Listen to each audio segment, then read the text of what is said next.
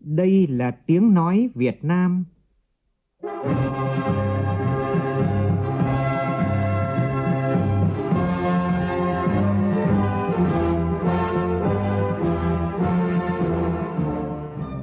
là tiếng nói Việt Nam, phát thanh từ Hà Nội, thủ đô nước Cộng hòa xã hội chủ nghĩa Việt Nam.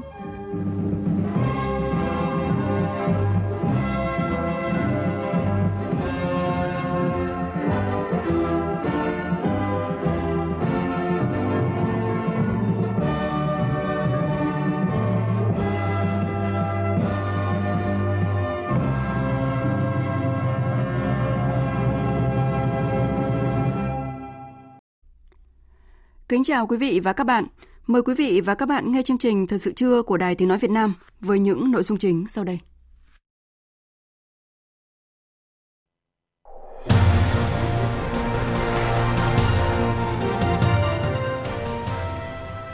Đại hội đồng Liên nghị viện Hiệp hội các quốc gia Đông Nam Á lần thứ 41, gọi tắt là IPA 41, chính thức khai mạc bằng hình thức trực tuyến tại thủ đô Hà Nội với chủ đề Ngoại giao nghị viện vì cộng đồng ASEAN gắn kết và chủ động thích ứng. Chủ tịch Quốc hội Nguyễn Thị Kim Ngân phát biểu khai mạc Đại hội đồng. Gửi thông điệp đến Đại hội đồng, Tổng Bí thư Chủ tịch nước Nguyễn Phú Trọng nêu rõ, đây là lúc IPA tiếp tục đóng góp cho các nỗ lực thúc đẩy vai trò trung tâm của ASEAN. Việt Nam sẵn sàng để xuất khẩu gần 100.000 tấn gạo sang châu Âu theo hạn ngạch thỏa thuận của Hiệp định Thương mại Tự do Việt Nam EU EVFTA. Bộ Giáo dục và Đào tạo yêu cầu thanh tra kiểm tra việc trang bị giáo, sách giáo khoa và tài liệu tham khảo. Trong phần tin thế giới, Nhật Bản bắt đầu niêm yết công khai danh sách ứng cử viên trong cuộc chạy đua vào vị trí thủ tướng sẽ diễn ra vào ngày 14 tháng này. Anh và Liên minh châu Âu hôm nay chính thức nối lại các phiên đàm phán mới, thảo luận về mối quan hệ thương mại hai bên sau khi Anh rời EU.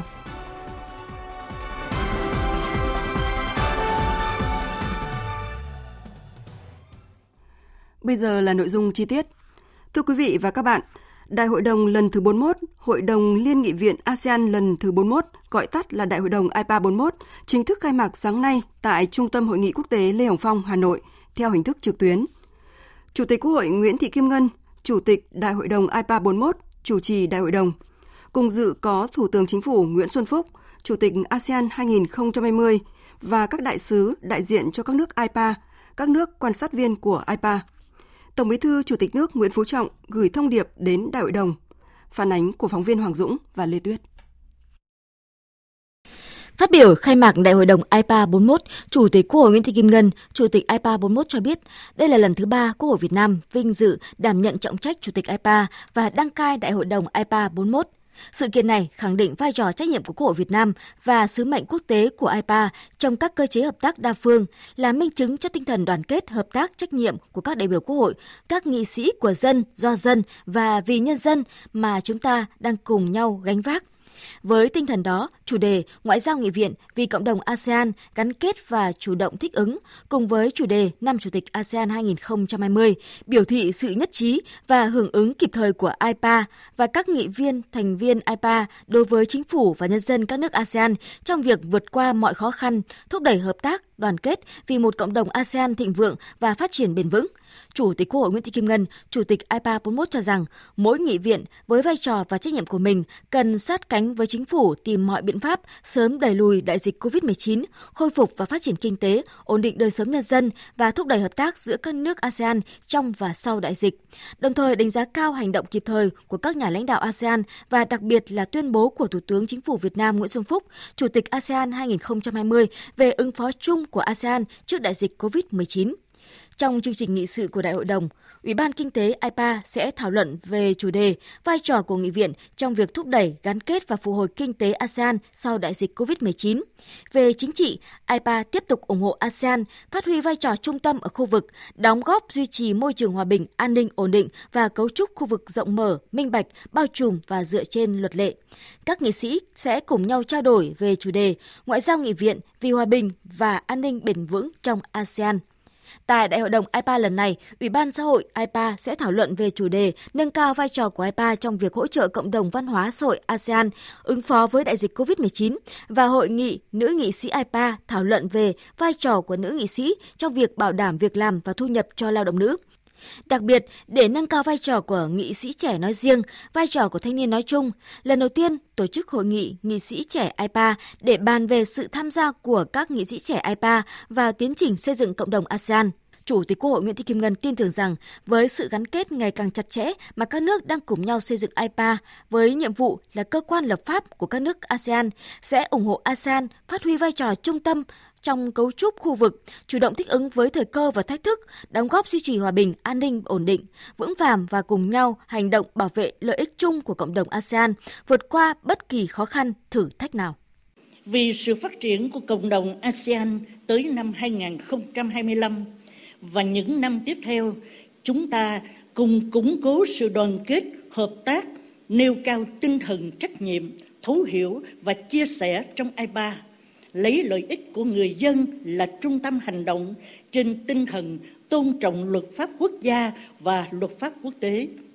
Đồng thời tiếp tục phối hợp chặt chẽ với ASEAN trong tiến trình xây dựng cộng đồng ASEAN, mở rộng hợp tác với các tổ chức liên nghị viện khu vực và thế giới, góp phần đổi mới hoạt động và nâng cao hiệu quả hoạt động của IPA, biến lời nói thành hành động vì một tương lai tốt đẹp hơn trong việc thông qua việc xây dựng tầm nhìn của IPA, khẳng định ngoại giao nghị viện vì hòa bình, ổn định, hợp tác và phát triển bền vững, vì sự gắn kết và chủ động thích ứng, nâng cao khả năng tự cường trong ASEAN. Cần tăng cường hơn nữa thông tin tuyên truyền tới mọi người dân về IPA ASEAN nhằm nâng cao hiểu biết lẫn nhau và củng cố niềm tin một nền tảng quan trọng trong tiến trình hội nhập khu vực của ASEAN. Trong phiên khai mạc Đại hội đồng IPA 41, Tổng Bí thư Chủ tịch nước Nguyễn Phú Trọng đã có bài phát biểu chào mừng. Tổng Bí thư, Chủ tịch nước Nguyễn Phú Trọng đánh giá cao và hoan nghênh việc tổ chức IPA 41 theo hình thức trực tuyến, thể hiện nỗ lực và quyết tâm của Quốc hội Việt Nam và nghị viện các nước thành viên cùng đoàn kết chung tay vượt qua khó khăn, thúc đẩy hợp tác và phát triển cộng đồng ASEAN. Trong suốt 43 năm qua, IPA đã phát huy tốt vai trò của mình, đồng hành và đóng góp thiết thực vào những chặng đường phát triển của ASEAN. Hơn bao giờ hết, đây là lúc ipa tiếp tục đóng góp cho các nỗ lực thúc đẩy vai trò trung tâm của asean trong cấu trúc khu vực đang định hình, thúc đẩy chủ nghĩa đa phương, liên kết và hợp tác quốc tế, thượng tôn pháp luật, vì hòa bình, ổn định và thịnh vượng của khu vực và thế giới. Hội nghị ipa 41 lần này có ý nghĩa rất quan trọng, góp phần thực hiện thành công tầm nhìn cộng đồng asean đến năm 2025 và định hướng phát triển sau năm 2025, ứng phó hiệu quả với những biến động phức tạp của môi trường quốc tế, khu vực và các thách thức chưa từng có do đại dịch COVID-19 gây ra. Tổng Bí thư, Chủ tịch nước Nguyễn Phú Trọng tin tưởng rằng Đại hội đồng lần này hướng đến tư duy vì cộng đồng, hành động vì cộng đồng, nhằm mục tiêu hiện thực hóa một cộng đồng ASEAN vững mạnh, gắn kết, có vai trò vị thế quốc tế, thực sự hướng đến người dân và lấy người dân làm trung tâm. Phát biểu với tư cách là Chủ tịch ASEAN 2020, Thủ tướng Chính phủ Nguyễn Xuân Phúc khẳng định IPA là một tổ chức thiết yếu của các cơ quan lập pháp trong ASEAN. Trong những thập kỷ qua, hợp tác nghị viện IPA luôn có vai trò quan trọng, phối hợp cùng chính phủ các quốc gia thành viên ASEAN, củng cố và duy trì môi trường hòa bình, an ninh, ổn định, hợp tác và phát triển, tăng cường gắn bó giữa người dân các quốc gia ở khu vực. Tại Việt Nam, Quốc hội và Chính phủ có sự hợp tác chặt chẽ, bổ sung lẫn nhau trong thực hiện các nhiệm vụ lập pháp và hành pháp vì mục tiêu phát triển nhanh, bền vững cũng như thực hiện các nhiệm vụ của tầm nhìn ASEAN 2025. Năm Chủ tịch IPA 2020, dưới sự lãnh đạo của bà Chủ tịch Nguyễn Thị Kim Ngân, Chủ tịch Quốc hội Việt Nam và bà Tòng Thị Phóng, Phó Chủ tịch Thường trực Quốc hội, trưởng đoàn đại biểu Quốc hội Việt Nam tại IPA đã chủ động tổ chức rất nhiều hoạt động thúc đẩy vai trò của IPA mở rộng kết nối IPA với Liên minh Nghị viện Thế giới IPU. Tôi đánh giá cao chủ đề của IPA 41 là ngoại giao nghị viện vì cộng đồng ASEAN gắn kết và chủ động thích ứng, thể hiện cam kết và sự ủng hộ mạnh mẽ của IPA và các nghị viện thành viên đối với nỗ lực của chính phủ và nhân dân các nước thành viên ASEAN hướng tới một cộng đồng ASEAN đoàn kết, tự cường, thích ứng hiệu quả với các cơ hội và thách thức đặt ra. Thủ tướng Chính phủ Nguyễn Xuân Phúc, Chủ tịch ASEAN 2020, nêu một số nội dung hợp tác quan trọng giữa IPA với Quốc hội và chính phủ các nước ASEAN như kênh hành pháp và kênh lập pháp ASEAN cần tiếp tục phối hợp chặt chẽ, thúc đẩy thực hiện thành công các kế hoạch tổng thể trên ba trụ cột về chính trị, an ninh, kinh tế và văn hóa xã hội, hiện thực hóa tầm nhìn cộng đồng ASEAN 2025, chú trọng đẩy mạnh liên kết kinh tế, tăng cường kết nối, thu hẹp khoảng cách phát triển, lồng ghép và hài hòa các quyết sách của ASEAN với các chương trình phát triển quốc gia.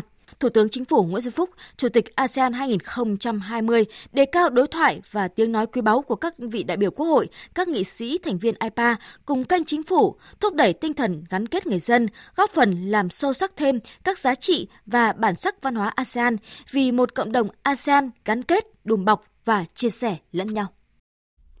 Thưa quý vị và các bạn, ngay sau lễ khai mạc trọng thể diễn ra phiên họp toàn thể thứ nhất Đại hội đồng lần thứ 41 Hội đồng Liên nghị viện các quốc gia Đông Nam Á. Chủ tịch Quốc hội Nguyễn Thị Kim Ngân, Chủ tịch IPA 41 chủ trì phiên họp. Tin của nhóm phóng viên Đài tiếng nói Việt Nam.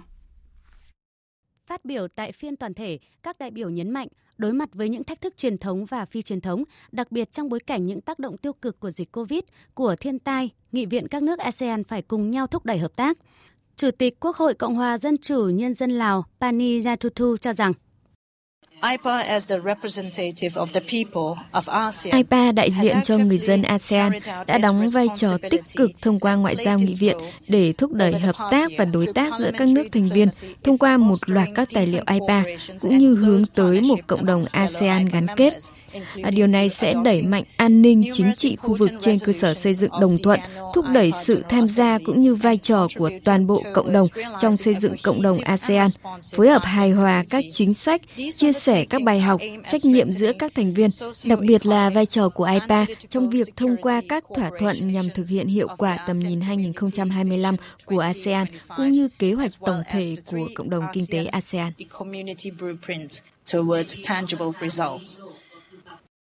Chia sẻ quan điểm này, Chủ tịch Hạ viện Malaysia nhấn mạnh. IPA đã cho thấy cách tiếp cận đặc biệt để thúc đẩy hợp tác, vượt qua những hạn chế, vượt qua những phương thức hợp tác truyền thống, hợp tác nghị viện xây dựng mạng lưới tin tưởng giữa các thành viên qua kênh nghị viện, duy trì được tính độc lập giữa hành pháp và lập pháp, giải quyết những xung đột trong khu vực mà không phải đối mặt với những hạn chế do hệ thống chính trị. Theo Phó Chủ tịch Thường trực Quốc hội Tòng Thị Phóng, trưởng ban tổ chức IPA 41, tại đại hội này, nghị viện các nước cần thảo luận về các biện pháp nhằm đối phó với các khó khăn, thách thức do đại dịch COVID-19 gây ra. Phiên toàn thể vừa kết thúc cách đây ít phút. Nội dung chi tiết chúng tôi sẽ đề cập trong các chương trình thời sự sau. Cũng là một hoạt động đối ngoại quan trọng của đất nước sẽ diễn ra từ ngày mai đến ngày 12 tháng 9. Đó là Hội nghị Bộ trưởng Ngoại giao ASEAN lần thứ 53, AMM 53 và các hội nghị liên quan – là một trong những hội nghị quan trọng nhất trong năm Chủ tịch ASEAN. Hội nghị lần này nhận được nhiều kỳ vọng của các nước thành viên, với hy vọng dưới sự dẫn dắt của Việt Nam, các nước vẫn tiếp tục thúc đẩy hợp tác, thực hiện những chương trình ưu tiên của khối, bất chấp đại dịch COVID-19, cũng như các thách thức an ninh mới đang nổi lên. Phóng viên Phạm Hà thông tin với mong muốn hội nghị Bộ trưởng Ngoại giao lần thứ 53 sẽ nhấn mạnh vào chủ nghĩa đa phương và khu vực. Phó Thủ tướng kiêm Bộ trưởng Ngoại giao Thái Lan Don Pramuyani cho biết, Bộ trưởng Ngoại giao 10 nước ASEAN sẽ thảo luận về cách thức thúc đẩy xây dựng cộng đồng ASEAN gắn kết và chủ động thích ứng, phù hợp với chủ đề và những ưu tiên của nước Chủ tịch ASEAN trong năm nay.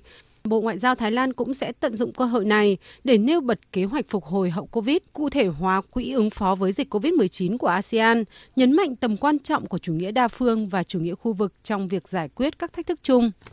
Trong khi đó, Bộ trưởng Ngoại giao Indonesia Retno Masudi bày tỏ mong muốn các nước thành viên ASEAN sẽ đưa ra những cam kết về ổn định chính trị và kinh tế khu vực trong một loạt cuộc họp tại hội nghị. Bà Retno Masudi nhấn mạnh.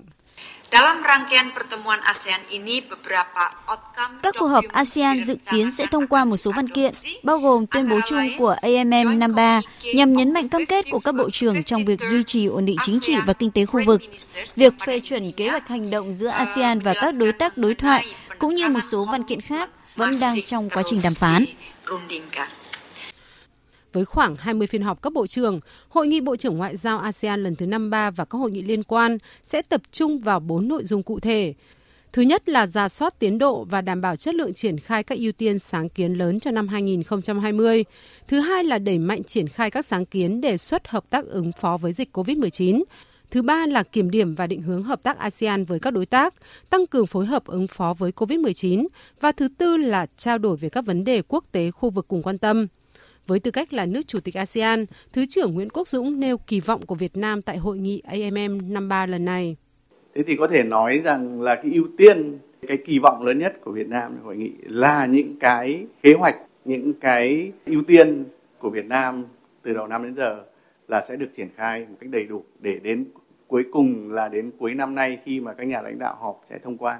Trong các kế hoạch này thì ngoài những cái kế hoạch à, về xây dựng cộng đồng, về quan hệ đối tác của ASEAN như mọi khi thì năm nay chúng ta lại có được một cái khác nữa tức là những các cái sáng kiến để ứng phó với dịch bệnh COVID-19. Dự kiến sẽ có khoảng 40 văn kiện được xem xét, ghi nhận và thông qua tại các hội nghị. Sáng nay, Đại tướng Ngô Xuân Lịch, Ủy viên Bộ Chính trị, Bộ trưởng Bộ Quốc phòng nước ta, điện đàm với Phó Thủ tướng, Bộ trưởng Bộ Quốc phòng Campuchia Samdech Sena Tiabanh. Phóng viên Nguyên Nhung đưa tin. Hai Bộ trưởng Quốc phòng Việt Nam và Campuchia đánh giá cao kết quả hợp tác quốc phòng giữa hai Bộ Quốc phòng từ đầu năm đến nay. Nhấn mạnh trong bối cảnh dịch COVID-19 diễn biến rất phức tạp, nhưng hai Bộ Quốc phòng đã kịp hỗ trợ nhau trong chia sẻ kinh nghiệm, hỗ trợ vật tư, y tế, phòng dịch. Về định hướng hợp tác trong thời gian tới, Bộ trưởng Bộ Quốc phòng nước ta và Bộ trưởng Bộ Quốc phòng Campuchia thống nhất tiếp tục củng cố, nâng cao hiệu quả các cơ chế hợp tác, nhất là cơ chế đối thoại chính sách quốc phòng cấp thứ trưởng, tiếp tục nghiên cứu thúc đẩy và hoàn thiện các khuôn khổ hợp tác, tăng cường phối hợp, hợp tác giữa các lực lượng quản lý và bảo vệ biên giới hai nước trong việc ngăn chặn và phòng chống các loại tội phạm xuyên quốc gia, buôn lậu, mua bán và vận chuyển chất gây nghiện, tiếp tục đẩy mạnh các hoạt động tuần tra, kiểm soát chặt chẽ biên giới, cửa khẩu, đường mòn, lối mở, ngăn chặn triệt đề các hoạt động xuất nhập cảnh trái phép, góp phần ngăn chặn dịch bệnh COVID-19 tại mỗi nước. Hai bên bày tỏ sự ủng hộ lẫn nhau trên các diễn đàn hợp tác quốc phòng đa phương trong khuôn khổ ASEAN cũng như đối với các cơ chế do ASEAN đóng vai trò trung tâm. Bộ trưởng Campuchia khẳng định tiếp tục ủng hộ và phối hợp chặt chẽ với Việt Nam trong việc đảm nhiệm thành công vai trò chủ tịch ASEAN, trong đó có việc tổ chức thành công các hoạt động như Hội nghị Tư lệnh Quốc phòng ASEAN, Hội nghị ADMM, ADMM cộng. Bộ trưởng Campuchia khẳng định phía Campuchia tạo điều kiện thuận lợi và hỗ trợ các đội công tác làm nhiệm vụ tìm kiếm, quy tập, hồi hương hài cốt liệt sĩ quân tình nguyện và chuyên gia Việt Nam hy sinh tại Campuchia trong các thời kỳ chiến tranh. Tiếp tục công tác xây dựng, sửa chữa, tu bổ, tôn tạo các đài hữu nghị Việt Nam Campuchia tại Campuchia. Thời sự VOV nhanh, tin cậy, hấp dẫn. Sáng nay ngày 21 tháng 7 âm lịch, lễ dỗ lần thứ 51 của Chủ tịch Hồ Chí Minh được tổ chức trang trọng linh thiêng tại khu di tích quốc gia đặc biệt Kim Liên, huyện Nam Đàn, tỉnh Nghệ An, nơi sinh thành dưỡng dục người con vĩ đại của dân tộc Việt Nam với các nghi lễ truyền thống. Tin của cộng tác viên Xuân Hướng. Khu di tích Kim Liên từ sáng sớm đã đón hàng trăm lượt đồng bào du khách về dâng hoa dâng hương bày tỏ lòng biết ơn sâu sắc đối với công lao to lớn, sự hy sinh của Chủ tịch Hồ Chí Minh vì sự nghiệp giải phóng dân tộc, đem lại độc lập tự do thống nhất đất nước.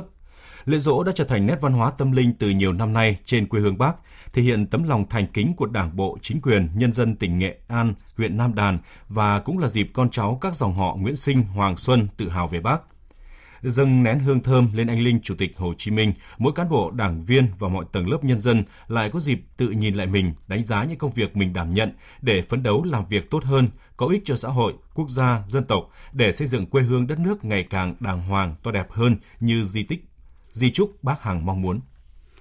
Đại hội thi đua yêu nước lần thứ 5 giai đoạn 2020-2025 với chủ đề Đoàn kết, sáng tạo, hành động hiệu quả, thực hiện thắng lợi mục tiêu, nhiệm vụ phát triển kinh tế xã hội giai đoạn 2020-2025 của tỉnh Lạng Sơn diễn ra sáng nay.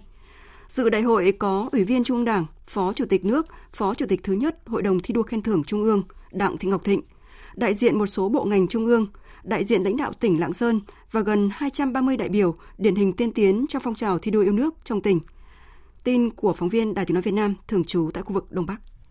Phát biểu tại đại hội, Phó Chủ tịch nước Đặng Thị Ngọc Thịnh vui mừng trước những thành tích mà Đảng bộ, chính quyền và nhân dân tỉnh Lạng Sơn trong nhiệm kỳ qua, đặc biệt là đã đạt được 18 trong tổng số 20 chỉ tiêu của nhiệm kỳ đề ra. Kinh tế cửa khẩu tiếp tục phát triển. Trong phong trào thi đua giai đoạn 2020-2025, Lạng Sơn sẽ tập trung vào thực hiện các nội dung như tiếp tục tăng cường tuyên truyền, quán triệt các chủ trương của Đảng, chính sách của nhà nước về thi đua khen thưởng, phấn đấu tốc độ tăng trưởng kinh tế bình quân từ 8 đến 8,5%, GRDP bình quân đầu người năm 2025 đạt từ 2.100 đến 2.300 đô la Mỹ. Phấn đấu năm 2025 có 115 xã đạt chuẩn nông thôn mới. Tiếp tục thi đua ứng dụng khoa học kỹ thuật vào sản xuất phát triển kinh tế, thi đua giữ vững an ninh chính trị, an toàn xã hội, đảm bảo quốc phòng an ninh, triển khai phong phú đa dạng nội dung, phương thức các phong trào thi đua. Nhân dịp này, 16 cá nhân, 16 tập thể tiêu biểu trong phong trào thi đua yêu nước được tặng huân chương lao động hạng nhì và ba của Chủ tịch nước, bằng khen cờ thi đua của Thủ tướng Chính phủ. Cũng tại đại hội, Phó Chủ tịch nước Đặng Thị Ngọc Thịnh đã tặng chương trình an sinh xã hội tỉnh Lạng Sơn 600 triệu đồng. Chuyển sang các thông tin khác, Thời gian tới, các doanh nghiệp tổ chức cá nhân vì lợi ích cá nhân dung túng, cố tình vi phạm các quy định về chống khai thác bất hợp pháp, không báo cáo và không theo quy định theo khuyến nghị của Ủy ban châu Âu sẽ bị các ngành chức năng kiên quyết xử lý nghiêm theo quy định. Đây là ý kiến chỉ đạo của Phó Thủ tướng Chính phủ Trịnh Đình Dũng, trưởng Ban chỉ đạo quốc gia về chống khai thác bất hợp pháp, không báo cáo và không theo quy định theo khuyến nghị của Ủy ban châu Âu tổ chức sáng nay tại Hà Nội. Tin của phóng viên Nguyễn Hằng. Thống kê cho thấy, từ đầu năm đến cuối tháng 8 vừa qua đã xảy ra 57 vụ, 92 tàu bị nước ngoài bắt giữ. Các địa phương có tàu cá bị nước ngoài bắt giữ xử lý vẫn tập trung chủ yếu tại các tỉnh Kiên Giang, Cà Mau, Bến Tre, Bà Rịa Vũng Tàu, Bình Định, Bạc Liêu, Tiền Giang. Trước thực trạng này, phía EC tiếp tục khẳng định nếu tàu cá của Việt Nam tiếp tục vi phạm khai thác hải sản ở vùng biển nước ngoài, EC sẽ không gỡ thẻ vàng nếu tình trạng này không chấm dứt. Các đại biểu tại cuộc họp đều cho rằng những tồn tại hạn chế này là do một số địa phương vẫn còn chủ quan, chưa quan tâm đúng mức đến công tác này. Việc tổ chức thực thi triển khai trên thực tế tại các địa phương còn chậm, chưa quyết liệt đồng bộ. Cùng với đó là các tổ chức cá nhân, cộng đồng doanh nghiệp, ngư dân chưa nghiêm túc chấp hành các quy định về chống khai thác IUU. Từ thực tiễn của địa phương, ông Dương Thành Trung, Chủ tịch Ủy ban nhân dân tỉnh Bạc Liêu nêu quan điểm, đối với những vi phạm thì yêu cầu đặt ra là phải xử lý nghiêm để đạt hiệu quả cao. Chúng tôi cũng thấy rằng là đúng là mình cũng làm chưa quyết liệt. Càng nghiêm hơn nữa mà xử lý đặc biệt là xử lý liên quan đến chủ tàu thì xử lý càng nghiêm thì hiệu quả nó càng cao. Thứ hai phải theo dõi chặt chẽ 24 trên 24. Đối với Bạc Liêu chúng tôi cài luôn cái app cho các đồng chí lãnh đạo theo dõi luôn cần thiết các đồng chí mở ra thấy tàu mình đang ở đâu luôn nhắc nhở luôn như vậy thì là chúng ta nhắc nhở kịp thời thì nó hiệu quả cao hơn cái phối hợp với lực lượng biên phòng nó sẽ hiệu quả hơn Phát biểu tại cuộc họp, Phó Thủ tướng Trịnh Đình Dũng đề nghị tăng cường phối hợp chặt chẽ với các bộ ngành có liên quan và 28 tỉnh thành phố trực thuộc trung ương ven biển để kiểm tra, kiểm soát chặt chẽ cái tàu cá trước khi xuất cập bến, kiên quyết ngăn chặn các tàu cá không có giấy tờ, trang thiết bị theo quy định, đặc biệt là thiết bị giám sát hành trình tàu cá. Xây dựng cái cơ chế phối hợp liên ngành giữa bộ, ban ngành và 28 tỉnh thành phố trực thuộc trung ương ven biển với các giải pháp cụ thể để phối hợp trao đổi thông tin, phát hiện, phòng ngừa, sớm điều tra, xử lý kịp thời các vi phạm kiên quyết ngăn chặn chấm dứt cái việc tàu cá của Việt Nam vi phạm vùng biển nước ngoài. Trong lĩnh vực xuất khẩu nông sản, sáng nay Bộ Nông nghiệp và Phát triển Nông thôn tổ chức cuộc họp thông tin về việc Việt Nam đã chuẩn bị đầy đủ thủ tục. Các doanh nghiệp Việt Nam đã sẵn sàng xuất khẩu gạo sang Liên minh châu Âu theo Hiệp định Thương mại Tự do Việt Nam-EU EVFTA. Theo Thứ trưởng Bộ Nông nghiệp và Phát triển Nông thôn Lê Quốc Doanh, gạo là một trong những mặt hàng có tiềm năng lớn để xuất khẩu vào EU khi thực thi EVFTA, EU đã dành cho Việt Nam hạn ngạch 80.000 tấn gạo mỗi năm, gồm 50.000 tấn gạo trắng, gạo lức và 30.000 tấn gạo thơm. Đặc biệt, EU sẽ tự do hóa hoàn toàn đối với gạo tấm. Cam kết này giúp Việt Nam mỗi năm có thể xuất khẩu ước khoảng 100.000 tấn gạo vào EU. Đến thời điểm này, các doanh nghiệp đã sẵn sàng để xuất khẩu gần 100.000 tấn gạo sang EU theo hạn ngạch thỏa thuận của EVFTA. Thưa quý vị, Năm học mới đã bắt đầu, nhưng liên tục trong mấy ngày qua, nhiều cửa hàng sách tại Hà Nội luôn trong tình trạng khan hiếm, thiếu sách giáo khoa cục bộ, khiến nhiều phụ huynh và học sinh lo lắng. Phóng viên Thu Hiền phản ánh. Tại một số cửa hàng sách thuộc công ty sách và thiết bị trường học Hà Nội, trên phố Lý Thường Kiệt, quận Hoàn Kiếm, cửa hàng sách ở quận Ba Đình, cửa hàng sách ở quận Hoàng Mai xảy ra tình trạng thiếu sách giáo khoa cục bộ tạm thời những đầu sách thiếu và khan hiếm là sách giáo khoa toán, văn, sử, địa, hóa học, vân vân. Sách bài tập và sách tham khảo như chia sẻ của Bùi Xuân Cúc, học sinh lớp 6 quận Hoàn Kiếm và anh Nguyễn Văn Huy ở quận Hai Bà Trưng. Hôm nay em đến để em mua tất cả các sách ở trong chương trình học của lớp 6 nhưng mà em lại chả thấy đâu nên là Em đang định lấy mấy quyển vở bài tập. Tại vì là hôm nay là cái buổi học đầu tiên thì em đến lớp để em xem xem là cô có dặn dò vở rồi sách con phải mua thêm gì không? Nhưng mà cô không dặn dò thêm gì mấy nên là em đến đây để em mua như bình thường đấy. Vâng em chuẩn bị hơi muộn. Em không tìm thấy đầy đủ. Tìm sách bài tập toán lớp 8 hỏi rồi nhưng người ta không có. Nhiều phụ huynh băn khoăn vì tới thời điểm này vẫn chưa mua đủ sách giáo khoa cho con khi mà năm học mới đã bắt đầu. Lăn lộn đi tìm khắp nơi không được. Không ai có quyển đấy đâu hết rồi. Chết rồi, ở đây trung tâm lại không có. Sách toán 3, cùng em học toán 3. Cùng em thì có, còn toán 3 thì không có. À, mình đang đi ờ, tìm mấy cuốn uh, văn mẫu cho con với uh, mấy cuốn uh, nâng cao ngữ pháp cho con gái. Những cái cuốn này mình đã tìm ở giảng võ mấy cửa hàng sách trí tuệ thì không thấy ví dụ như là cuốn uh, những bài văn mẫu lớp 6 của con tập 1 thì ở giảng võ đều hết này mình lên đây thì tìm mua được cho con theo phản ánh của các chủ cửa hàng sách, trong 3 ngày qua, số khách hàng tới mua sách giáo khoa đông gấp 3 tới 4 lần so với những ngày trước đó. Giá sách giáo khoa ở các bậc học không tăng, chỉ tăng từ 2.000 đồng đến 10.000 đồng những sách tham khảo, tùy vào từng nhà xuất bản sách. Chị Lê Thanh Huyền, chủ cửa hàng văn phòng phẩm phố Lý Thường Kiệt cho biết.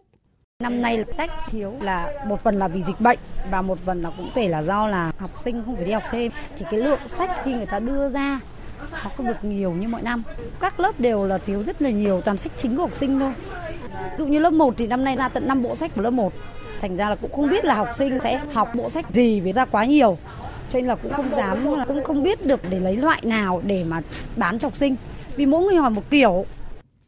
Trong khi các cửa hàng sách đang khan và thiếu nhiều đồ sách, thì ở vỉa hè, nhiều cò bán sách vẫn có sách giáo khoa bán cho khách hàng, với giá bán tăng gấp 2 đến 3 lần so với giá được niêm yết.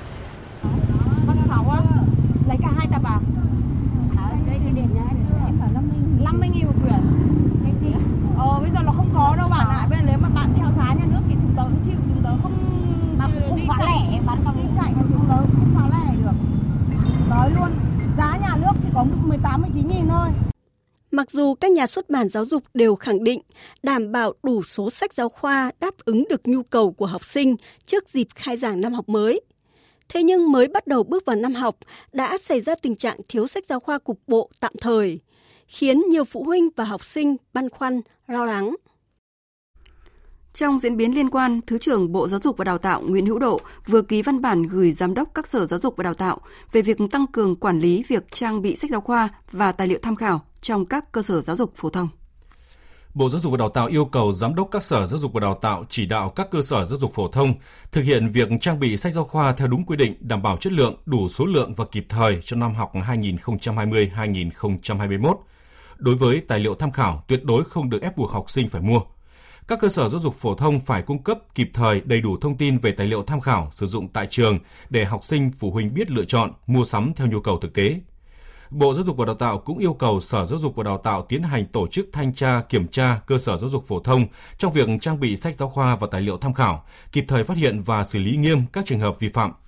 Trước ngày 20 tháng 9, các Sở Giáo dục và Đào tạo phải báo cáo về Bộ kết quả thực hiện các nội dung vừa nêu. Sáng nay, phiên tòa sơ thẩm xét xử vụ án giết người và chống người thi hành công vụ xảy ra ở xã Đồng Tâm, huyện Mỹ Đức, Hà Nội tiếp tục diễn ra với phần xét hỏi các bị cáo. Phóng viên Đình Hiếu đưa tin. Trong phiên xét xử sáng nay, hội đồng xét xử tiến hành xét hỏi đối với nhóm bị cáo có vai trò đồng phạm về tội giết người với vai trò giúp sức trong vụ án. Đồng thời, hội đồng xét xử cũng cho trình chiếu một số video ghi lại lời khai nhận tội trước đây đối với những bị cáo để làm rõ mâu thuẫn trong lời khai, làm rõ các hành vi phạm tội. Trong phần xét hỏi này, bị cáo Bùi Viết Hiểu là người trả lời xét hỏi đầu tiên. Tại cơ quan điều tra, bị cáo thừa nhận biết rõ nguồn gốc đất Đồng Xanh là đất quốc phòng nhưng do bị lôi kéo nên đã tham gia việc chống đối chính quyền. Tuy nhiên tại phiên tòa, bị cáo Hiểu lại phản cung cho rằng tại cánh Đồng Xanh chỉ có 47 hecta bị thu hồi, số còn lại là đất nông nghiệp. Hội đồng xét xử cũng đã cho trình chiếu lời khai của bị cáo Hiểu tại cơ quan điều tra. Theo đó, bị cáo đã thừa nhận đất ở cánh đồng xanh thuộc quản lý của Bộ Quốc phòng, nhưng do có ý định chiếm đoạt đất nên bị cáo đã cùng ông Lê Đình Kình thường xuyên lôi kéo kích động người dân khiếu kiện. Bị cáo Nguyễn Văn Tuyển cũng khai bị ông Lê Đình Kình lôi kéo tham gia khiếu kiện để sau này được chia đất.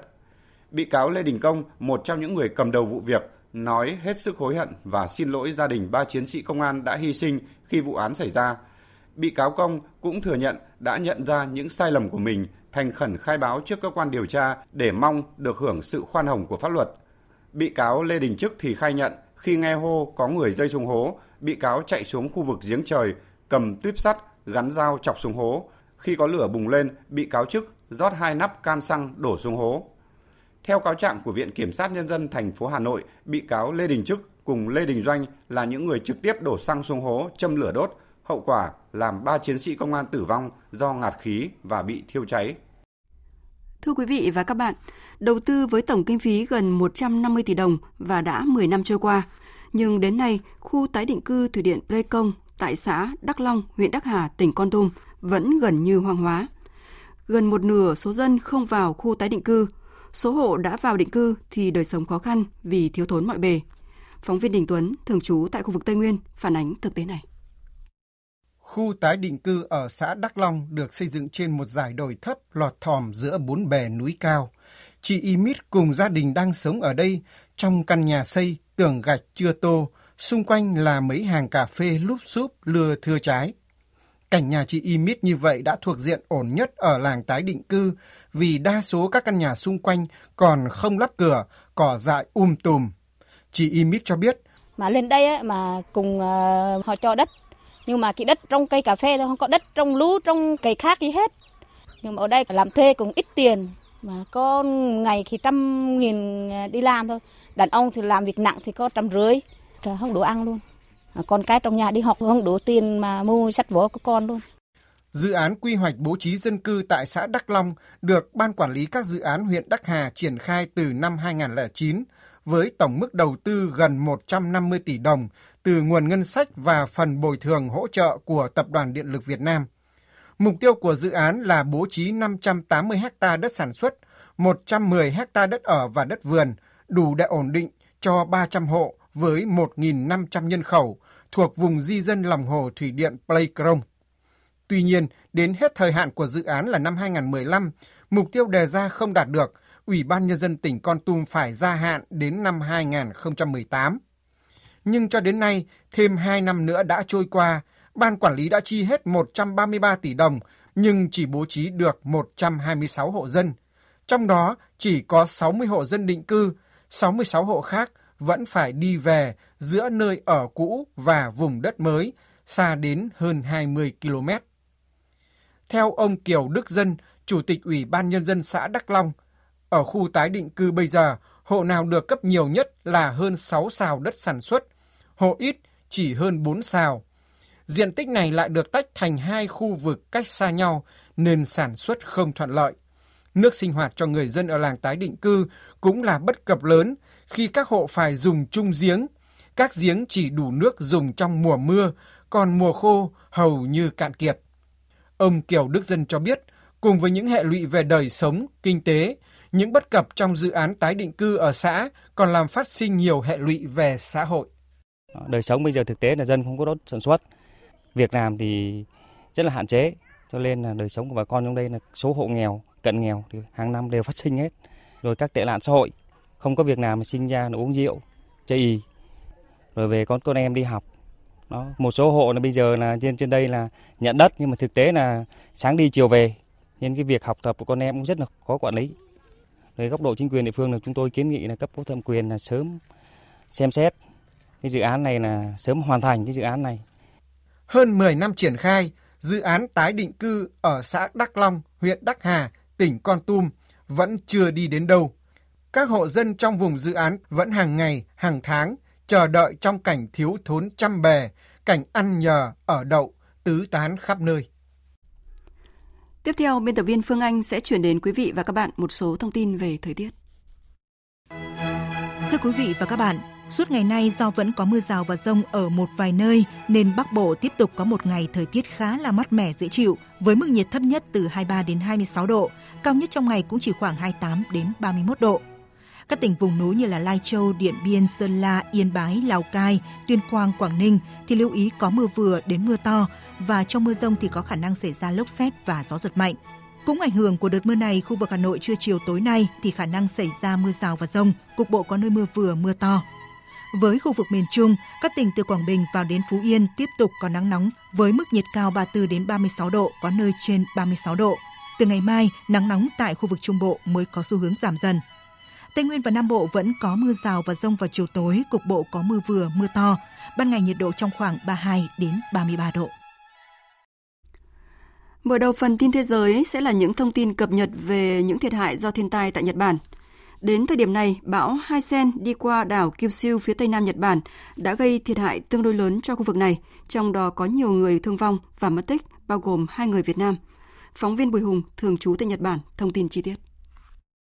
Cơn bão gây gió to, mưa lớn tại các khu vực Kyushu và Chugoku của Nhật Bản. Nhiều khu vực khác trên cả nước cũng có mưa to. Đã xảy ra hiện tượng lở đất, nước sông tràn bờ và ngập lụt ở các vùng đất thấp. Ở Kyushu có một người phụ nữ khoảng 70 đã bị thiệt mạng và ít nhất 58 người bị thương. Giới chức tỉnh Miyazaki cho biết có 4 người mất tích sau khi lở đất đã cuốn trôi nhiều tòa nhà xuống dòng sông gần đó. Trong số 4 người này có 2 nam thực tập sinh kỹ năng người Việt Nam. Trong sáng nay, chính quyền địa phương cho biết vẫn đang tích cực tìm kiếm và hy vọng sẽ tìm thấy sớm những người bị mất tích. Nhiều nông trại bị thiệt hại nặng nề. Tại tỉnh Nagasaki, gió to gây hư hại nhiều nhà kính. Các nông dân cho biết mùa màng bị tàn phá. Tính đến đầu giờ sáng nay, bão đã khiến khoảng hơn 200.000 hộ gia đình, chủ yếu là ở Kyushu, rơi vào tình cảnh mất điện, trong đó tỉnh Miyazaki chiếm 1 phần 3. Công ty cung cấp điện lực cho biết sẽ cố gắng sớm khôi phục nguồn điện. Hiện tại, tuy cơn bão đã đi qua Nhật Bản, nhưng cơ quan khí tượng Nhật Bản cảnh báo người dân cần tiếp tục cảnh giác. Các lực lượng cứu hộ đang tích cực khắc phục hậu quả bão, đặc biệt tìm kiếm những người mất tích. Một trận động đất có độ lớn 6,2 độ Richter đã làm rung chuyển khu vực ngoài khơi tỉnh Maluku, miền đông Indonesia vào sáng nay. Tâm chấn của trận động đất ở độ sâu 193 km dưới đáy biển và cách huyện Trung Maluku 198 km về phía đông nam. Tuy nhiên, theo nhận định của giới chức nước này, không có khả năng xảy ra sóng thần sau trận động đất. Về chính trường Nhật Bản, sáng nay Nhật Bản chính thức công bố danh sách ứng cử viên trong cuộc chạy đua bầu cử tổng thủ tướng của nước này. Theo kế hoạch, cuộc bầu cử sẽ tiến hành vào ngày 14 tháng này. Tin của phóng viên Bùi Hùng, thường trú tại Nhật Bản.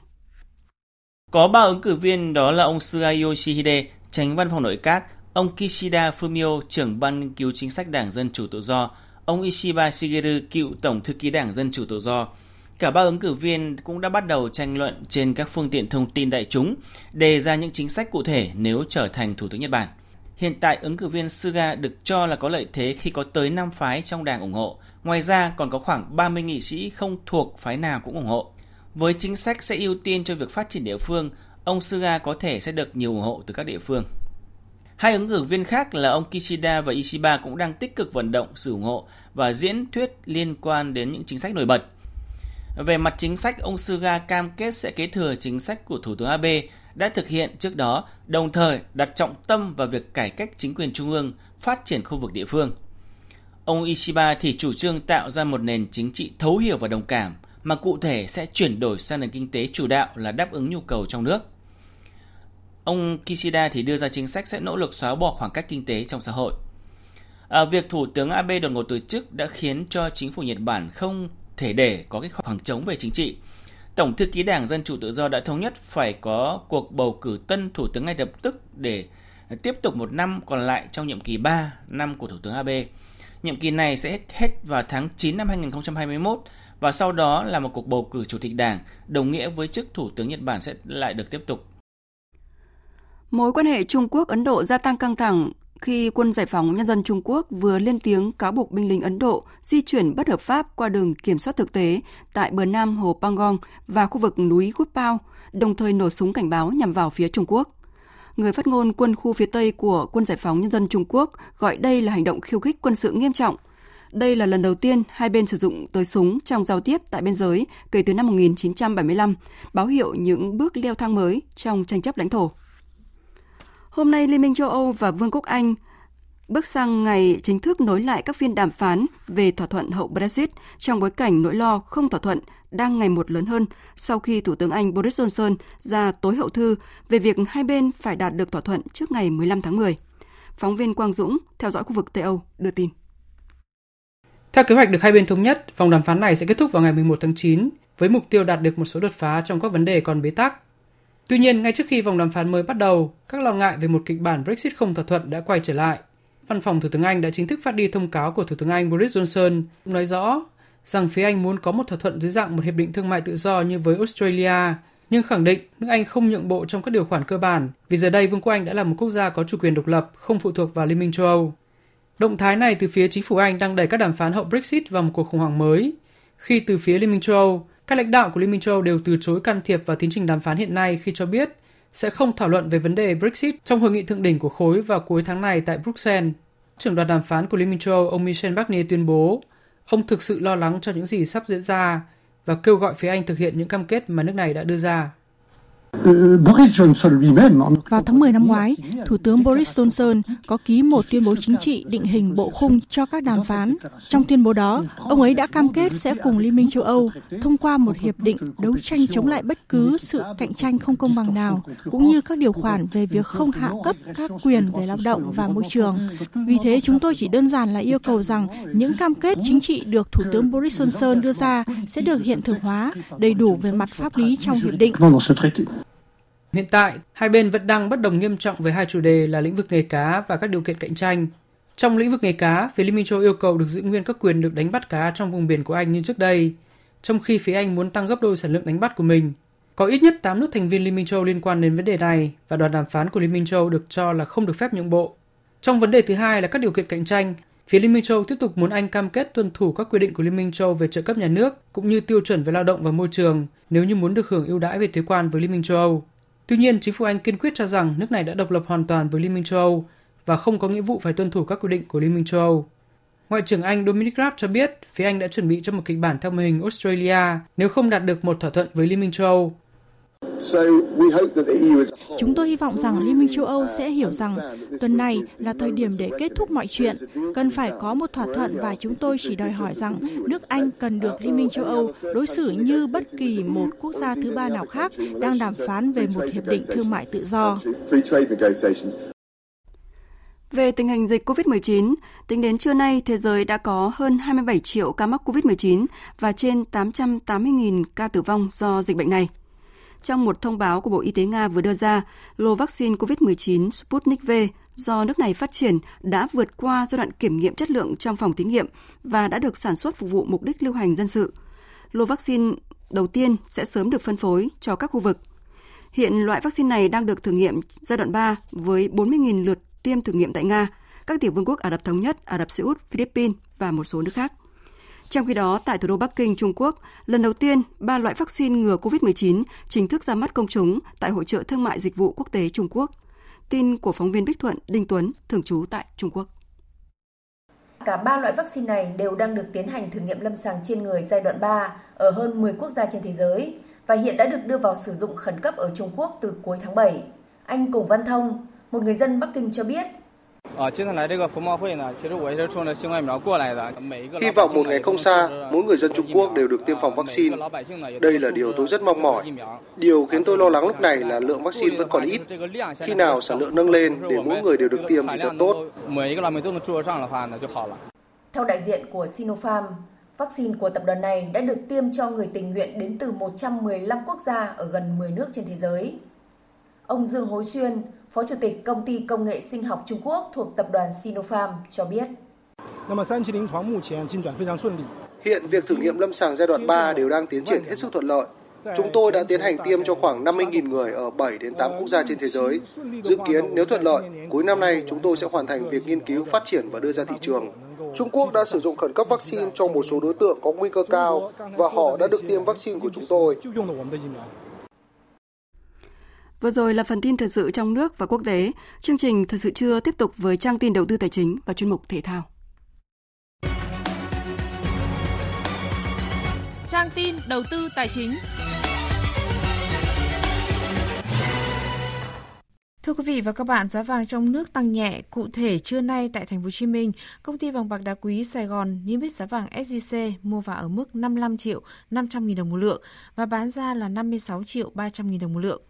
Cùng thời điểm tại Hà Nội, công ty trách nhiệm hạn vàng bạc đá quý Bảo Tín Minh Châu niêm yết giá vàng dòng Thăng Long mua vào là 53 triệu 280 nghìn đồng một lượng và bán ra là 54 triệu 80 nghìn đồng một lượng.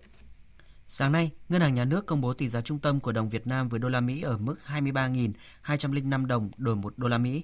Tại các ngân hàng thương mại sáng nay, giá đô la Mỹ niêm yết quanh mức mua vào 23.060 đồng 1 đô la Mỹ và bán ra 23.270 đồng 1 đô la Mỹ. Dự trữ ngoại hối của Việt Nam hiện đã lên tới 92 tỷ đô la và khả năng từ nay đến cuối năm lên 100 tỷ đô la, tăng 20 tỷ đô la so với đầu năm. Nhiều chuyên gia tài chính cho rằng với nguồn dự trữ này, Việt Nam hoàn toàn có đủ nguồn lực để đảm bảo sự ổn định kinh tế vĩ mô. Theo Tổng cục Thống kê, tổng vốn đầu tư của Việt Nam ra nước ngoài, vốn cấp mới và tăng thêm trong 8 tháng năm nay đạt hơn 330 triệu đô la Mỹ, tăng 15,8% so với cùng kỳ. Dù ảnh hưởng của dịch COVID-19, hoạt động đầu tư ra nước ngoài của Việt Nam vẫn khá sôi động, với 86 dự án được cấp mới giấy chứng nhận đầu tư với tổng số vốn đầu tư của Việt Nam là hơn 210 triệu đô la Mỹ, có 25 lượt dự án điều chỉnh vốn với số vốn tăng thêm đạt hơn 111 triệu đô la Mỹ. Về diễn biến giao dịch trên thị trường chứng khoán, thưa quý vị và các bạn, sau phiên bán mạnh cuối ngày hôm qua, sự thận trọng trong giao dịch của nhà đầu tư đã trở lại và VN Index tiếp tục gặp khó trong phiên sáng nay. Lực bán ở nhóm các cổ phiếu trụ cột tuy không lớn nhưng đa số giao dịch dưới tham chiếu. Trong khi đó, nhiều cổ phiếu thị trường cũng chịu áp lực chốt lời và chìm trong sắc đỏ. Chốt phiên giao dịch sáng nay, VN Index đạt 888,13 điểm, HNX Index đạt 125,24 điểm.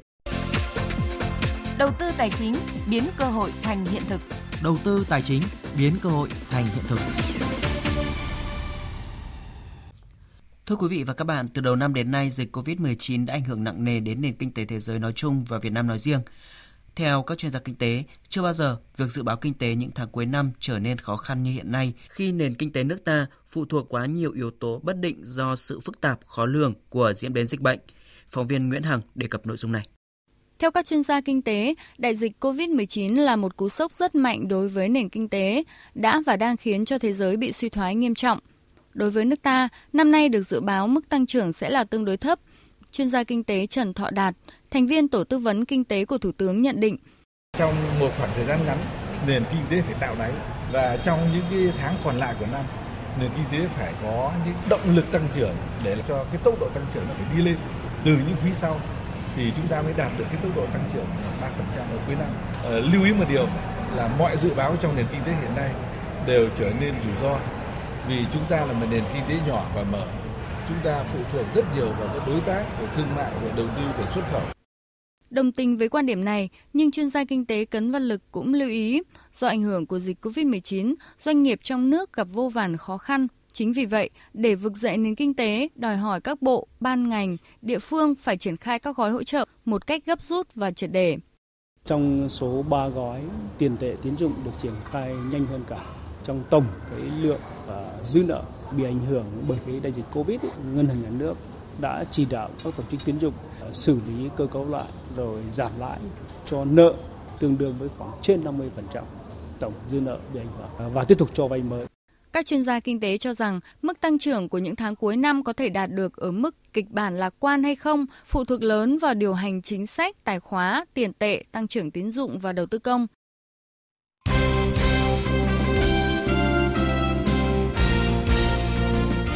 Thưa quý vị và các bạn, bóng đá trong nước sắp sôi động trở lại. Các câu lạc bộ và cầu thủ cũng đang nóng lòng được ra sân để chinh phục khán giả và hoàn thành mục tiêu đặt ra đầu mùa giải. Minh chứng là thời gian vừa qua, các đội đã tập luyện tích cực và nghiêm túc. Dù Hà Nội FC thi đấu không mấy ấn tượng trong giai đoạn đã qua, nhưng bình luận viên Quang Huy vẫn đánh giá cao đội bóng thủ đô về khả năng vô địch V-League năm nay. Lúc này tôi lại thấy những cái tín hiệu khách quan từ câu lạc bộ Hà Nội ở đón hậu trở về thì rõ ràng Hà Nội mạnh hơn rất là nhiều. Rồi là cũng với giai đoạn giãn cách vừa rồi thì một loạt cầu thủ chấn thương của Hà Nội đã trở lại. Lúc này thì về lý thuyết Hà Nội vẫn có thể vô địch V-League mùa giải năm nay. Sau một quãng nghỉ thì cũng không biết thế nào được. Vì thế tôi nghĩ rằng là cổ động viên Hà Nội vẫn có thể tin tưởng rằng là đội bóng của mình vẫn có thể chạy đua được với cuộc đua vô địch này. Trong khi đó, bình luận viên Trương Anh Ngọc cho rằng ứng cử viên sáng giá nhất là thành phố Hồ Chí Minh. Trường hợp của thành phố Hồ Chí Minh thì cái việc mà họ có hai tiền đạo người Costa Rica cho thấy rằng là họ đang làm tất cả những gì có thể để cạnh tranh chức vô địch. Ở trận đấu giao hữu gần nhất, họ đá với Bà Rịa Vũng Tàu thì anh Ortiz, một cái anh Costa Rica cũng đã ghi bàn rồi. Nếu như hai này mà hòa nhập nhanh ấy, thì tôi nghĩ rằng là Công Phượng sẽ được chơi một cách rất là tự do hơn. Cái gánh nặng về việc ghi bàn nó sẽ giảm đi.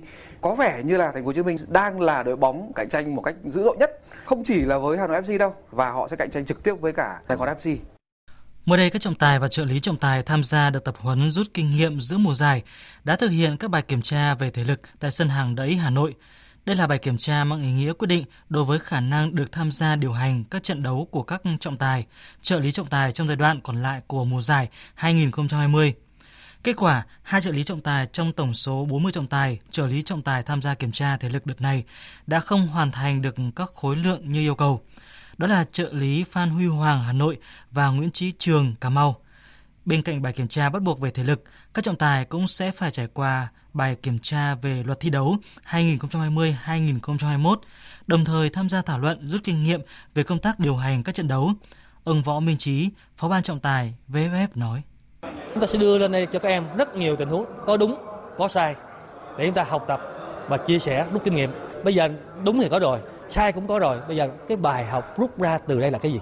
Nếu ở vị trí cụ thể đó, cái đúng của bạn bạn học được cái gì? Cái sai của bạn kia thì mình học được cái gì? Đó là bài học rút ra về cái nhiệm vụ sắp tới, cái phương hướng, cái khắc phục mình như thế nào trong thời gian sắp tới. Kết quả của đợt tập huấn sẽ được báo cáo lên FIFA để làm căn cứ xem xét bổ nhiệm trọng tài cấp FIFA.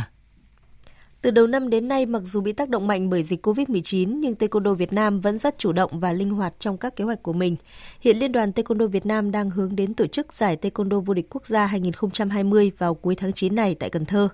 Cùng với đó, các vận động viên đội tuyển quốc gia cũng duy trì tập luyện thường xuyên để chuẩn bị cho SEA Games 31. Dạng sáng nay mùng 8 tháng 9, trên các sân cỏ châu Âu tiếp tục diễn ra loạt trận đấu thuộc UEFA Nation League – trong trận đấu đáng chú ý nhất diễn ra trên sân Johan Cruyff Arena ở thủ đô Amsterdam, chủ nhà Hà Lan thua Italia với tỷ số 0-1. Sau trận đấu, huấn luyện viên Roberto Mancini nói ông có chút tiếc nuối vì Italia không ghi thêm bàn thắng nhưng hài lòng với kết quả của trận đấu này. Tôi vui vì sự thể hiện của đội. Các cầu thủ đã chơi thật sự tốt, họ thật phi thường. Đáng lẽ chúng tôi đã ghi thêm một bàn thắng nữa nhưng tôi rất hài lòng với màn trình diễn và cá tính của các cầu thủ. Đá tại Amsterdam và chơi với tâm lý như thế này trước một đội bóng mạnh, kỹ thuật như Hà Lan không bao giờ là điều dễ dàng. Trận thắng này giúp Italia dẫn đầu League A nhóm 1 sau hai lượt trận với 4 điểm. Xếp sau lần lượt là Hà Lan 3 điểm, Ba Lan 3 điểm và Bosnia-Herzegovina 1 điểm. Trong khi đó, trận đấu thu hút nhiều sự chú ý của người hâm mộ Việt Nam là cuộc đọ sức giữa Cộng hòa Séc và Scotland đã kết thúc với chiến thắng 2-1 dành cho đội khách Scotland. Trận này, thủ môn Philip Nguyễn tiếp tục ngồi dự bị. Người bắt chính cho Cộng hòa Séc là thủ thành Alex Madus. Sau trận đấu, tiền vệ Ryan Christie, người đã đóng góp cho Scotland một bàn thắng từ chấm penalty, nói. Một trận đấu thật sự khó khăn. Chúng tôi đã phải nhận bàn thua trước, nhưng sau đó chúng tôi đã đáp trả tốt. Bàn cân bằng tỷ số giúp tinh thần của chúng tôi lên cao và chúng tôi có bàn thứ hai. Toàn đội đã cống hiến hết mình. Sau đây, chúng tôi sẽ chuẩn bị cho trận đấu tiếp theo và cũng mong có được kết quả tốt như trận này. Hiện Scotland được 4 điểm sau 2 trận, đứng đầu League B nhóm 2, còn Cộng hòa Séc có 3 điểm đứng thứ hai. Hai vị trí sau đang là Israel 2 điểm và Slovakia 1 điểm. Dự báo thời tiết Phía Tây Bắc Bộ, chiều và đêm có mưa rào và rải rác có rông, cục bộ có mưa vừa mưa to, gió nhẹ, nhiệt độ từ 22 đến 30 độ. Phía Đông Bắc Bộ, chiều và đêm có mưa rào và rải rác có rông. Cục bộ có mưa vừa, mưa to, gió Đông Nam cấp 2, cấp 3, nhiệt độ từ 23 đến 31 độ. Các tỉnh từ Thanh Hóa đến Thừa Thiên Huế, phía Bắc có mưa rào rải rác và có nơi có rông. Phía Nam, chiều nắng nóng, chiều tối và đêm có mưa rào và rông vài nơi, gió Tây Nam cấp 2, cấp 3, nhiệt độ từ 25 đến 36 độ.